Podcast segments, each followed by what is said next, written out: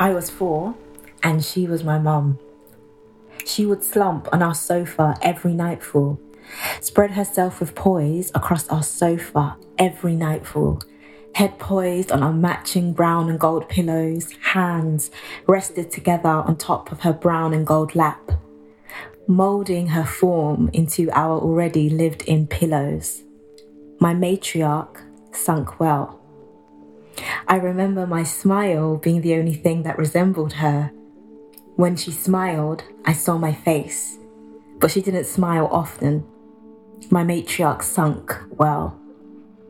It was really clear that there was something else there a transparent hanging, heavy echoes, inherited aches. It's one of those things you can't see but can feel desperately. Alas, your tongue is blind because you're four and she's your mum. Brush my hair, sweet one, she would ask, bringing mother into her mouth. She had hair almost armpit length and never slept without covering it entirely. Tights cut off just before the crotch, and she would have a soft halo dent around her crown in the mornings. I envied the shine. It shone like the dark and lovely relaxed hair models in Essence magazine skipping urgently to the bathroom and finding her pink parting comb fingers worn down from use, I'd strain on the tips of my toes in the toilet seat to reach the olive oil sheen spray that smelled like all the hair salons that made me feel like a princess when I left them. For whatever reason, I was only allowed to use it on my hair on a Saturday morning before the weekly food shop. So I only ever got to feel like a princess on the bus on the way to Sainsbury's. My mum would sigh in safety with each stroke, sipping ease into her mouth, shoulders relaxing and echoes finding walls eventually for a few moments and cascading their way back. She would always offer to brush mine halfway through and never get around to doing it. I would always say yes, and she would always fall asleep. I loved our little game. Genda Webeke, she would say, but I never wanted to leave her. I want to belong, she would say. But she always was long. Her words betrayed her body like that, lies lining her liver. Inditera Umazi. She liked drinking water 70% cold and 30% warm. Any more or any less meant her aches remained, and I didn't want them to. She never drank water during the day, and so I would watch her gulp it down from start to finish. Another lining for her liver, there was life in that glass, and I got to be the one to give it to her. I loved our little game. The sinking sofa sunk into itself as the years went on. Slowly. I think it's still floating somewhere. I was 10 and she was my mum. The sinking sofa was replaced by the falling futon, and that glass of water aged into adult Ribena. The brown and gold pillows ripened into an earthy autumn red, and her place was in the corner underneath the brown and gold clock. Our game remained the same, but the rules had changed slightly because I was 10 and she was my mum. Her, silent, still, fooling, always poised. Her arms now crossed over themselves her body moulding itself into the brown futon, and the echoes became weightier bellows. I think that futon was an anchor, our house, a ship. I was drinking three litres of water a day those days. She cut her hair off and dyed it red. Her smile had changed around this time too. It could reach her eyes and shoulders. I got to see myself a lot those days and her sinking, still poised, had its confined lines. She added another bag to her bags and became the Saturday school catering team. Another bag to put inside the transparent hanging. It hung itself into the kitchen and bathroom. Sometimes it hung out in my room. I didn't understand why her bag started to spill sideways into mine, but my face was becoming hers with or without her smile, and I recognized her in my fists. One Saturday, I woke up at 5 a.m. and made her breakfast toast with butter and marmalade, and a cup of not quite hot coffee with ginger. It's for you, I beamed. Wake up, Mama! Maybe she would put those bags down and carry me instead. I loved our game. Such a star, sweet one, easing mother back to her lips. Such a star. I got to be a star for the first time in my life, and I loved the view from there. After breakfast, I was allowed to sit in the front seat and eat some Fruit Pastilles.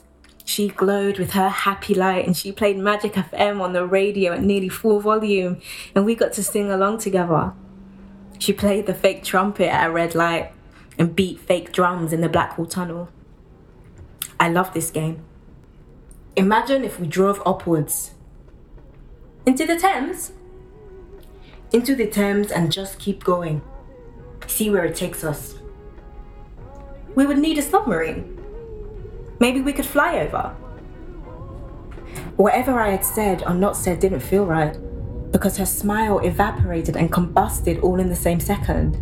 Her leg pressed down on the gas ever so slightly, and I became ever so slightly aware of my seatbelt. What did I say? What didn't I say? Uh, why did she take a long pause when I asked her that question? Why was her body so loud when her mouth remained silent? And, and where did she learn that trick? She started to drift further and deeper inwards. How did the heavy get in here and who let it into the car? The living room hung between us. I recognized her in the grip that she gripped the steering wheel with. But we could always get one, I said. Look, guessy, guessy.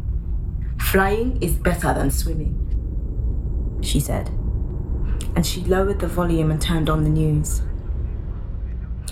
I was 10 and she was my mum. I think I saved her from drowning. I was 18 and she was my mum. The earthy autumn pillows sat on top of the empty brown futon. I never sit in it. I don't know how to swim. The falling futon has aged into my mum sleeping over at her friends' houses, where adult Ribena is now drunk without diluting.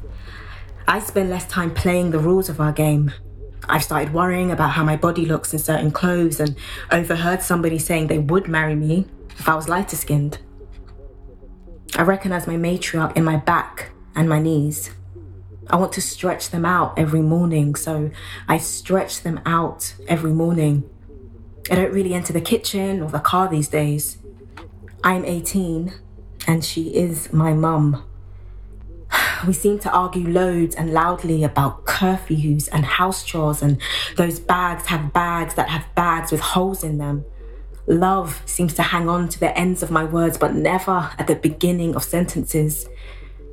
Accomplishments are few and far between, so magic doesn't live in the car anymore or the house. I can't remember the last time I smelled coffee with ginger. I can't remember what her singing sounds like, but I do still use that Princess Oil Sheen spray every day these days. And sometimes when I hug her, she lets me. I want to ask my matriarch questions about everything and nothing. But she's reverted back to speaking in Lugandan, and so many years went by when she didn't. The falling futon grows dust by the second. if she doesn't sit in it, why is it still there? I am 19 and she was my mom. My tongue is articulate with the hangover of adolescence, and everything that escapes my mouth seems to slice back into my throat. I don't know where I learnt that skill. I'm sick and tired of my body being a subject of debate and days feeling both like seconds and months. I'm sick and tired of being told everything is up for grabs, but when I grab everything, it slides through the gaps of my fingers. So I sit in the aging, falling futon one night, hands poised on top of my lap, adult Ribena in my left and a nothing tightly in my right. She catches me and I recognize myself in her fists. I don't know why she's mad at me. I don't know why I sat in it. Ah. But she said something about how we're not age mates, and so how dare I act like we are? I shout at her that she stopped trying and making sense, and she shouts at me that I don't know anything. I tell her that she's not okay because I don't think I am. and she rips the aging futon in half just to show me how okay she is. I tell her you can't bury the past and expect nothing to grow in its place. She tells me to leave if I know so much. I do. I am 19 and she was my mum. I run to the docks to grip on to anything. I think I was trying to see the anchor. I think I was trying to move it. I tried to pull my wings from my shoulder blades and ache beats. I think she saved me from drowning.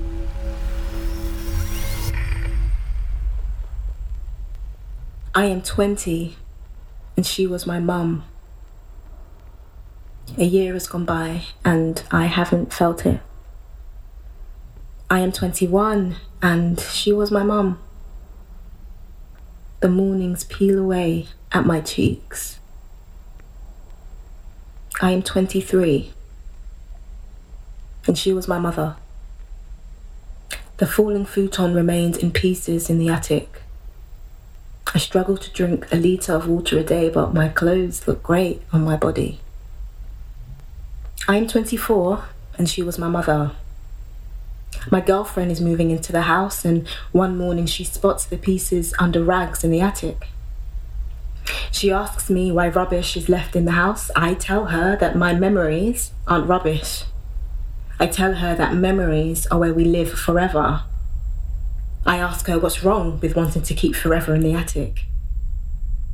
She gives me her shrugs that mean I don't know. I send a shrug back, meaning I don't want to talk about this. Grief is the price we pay for love. Grow out and get rid, she says. I tell her that the universe got rid of everything that mattered years ago without my consent, so what's a broken chair got to do with letting go? I tell her the last time I had a mother was when I was 19, so she doesn't have a right to mother me. I tell her to hold me. I tell her to let me go. I tell her that my matriarch spoke four languages, two of them were silent, and I only understood one. I tell her that I spray the olive oil sheen to smell her some nights. I tell her that her passing made me exhausted and lean.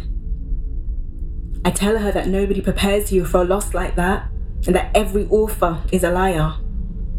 I tell her that my mother sunk well and that I think she passed it on to me. That my mother performed mother in sections pieces. I tell her that the performance of, of her blackness and her maternal and her woman and her healer and her elder and her sister and her jilted and her hetero and her resilience pulled her into sections, pieces. I tell her one time she said she wanted to be scattered in every river, in every continent in the world. That one time she told me she wanted Magic FM to be playing as we said our goodbyes, so that miracles were all around us when she crossed over. I tell her that she said she wanted to be scattered over every sunset, behind every cloud, so that as a grey day began to sleep, she could check in with the universe and ask her to protect me.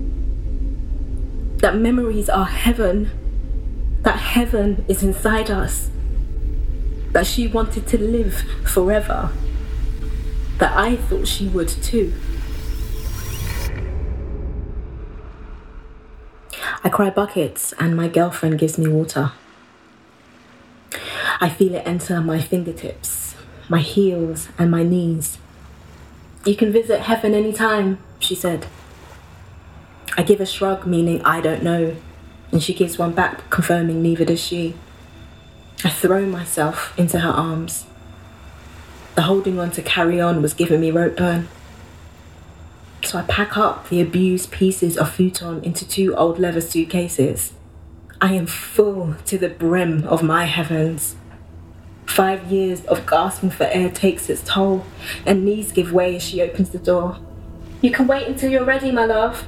I am, I say, I am, I am, I have been, I want to, I've got to, I need to, I beg to, I chant to, I've stretched so many years to, danced so many years to, mourned so many years to, wished so many years to, missed so many years to, dreamt so many years to. I am, I say, I am, I am, I have been, I want to, I've got to, I need to, I beg to, I chant to.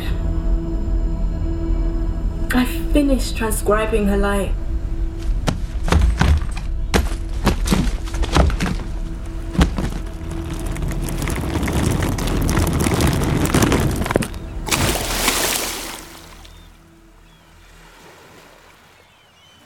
25 in a month's time, and she was my mother. And I think I am ready to soar.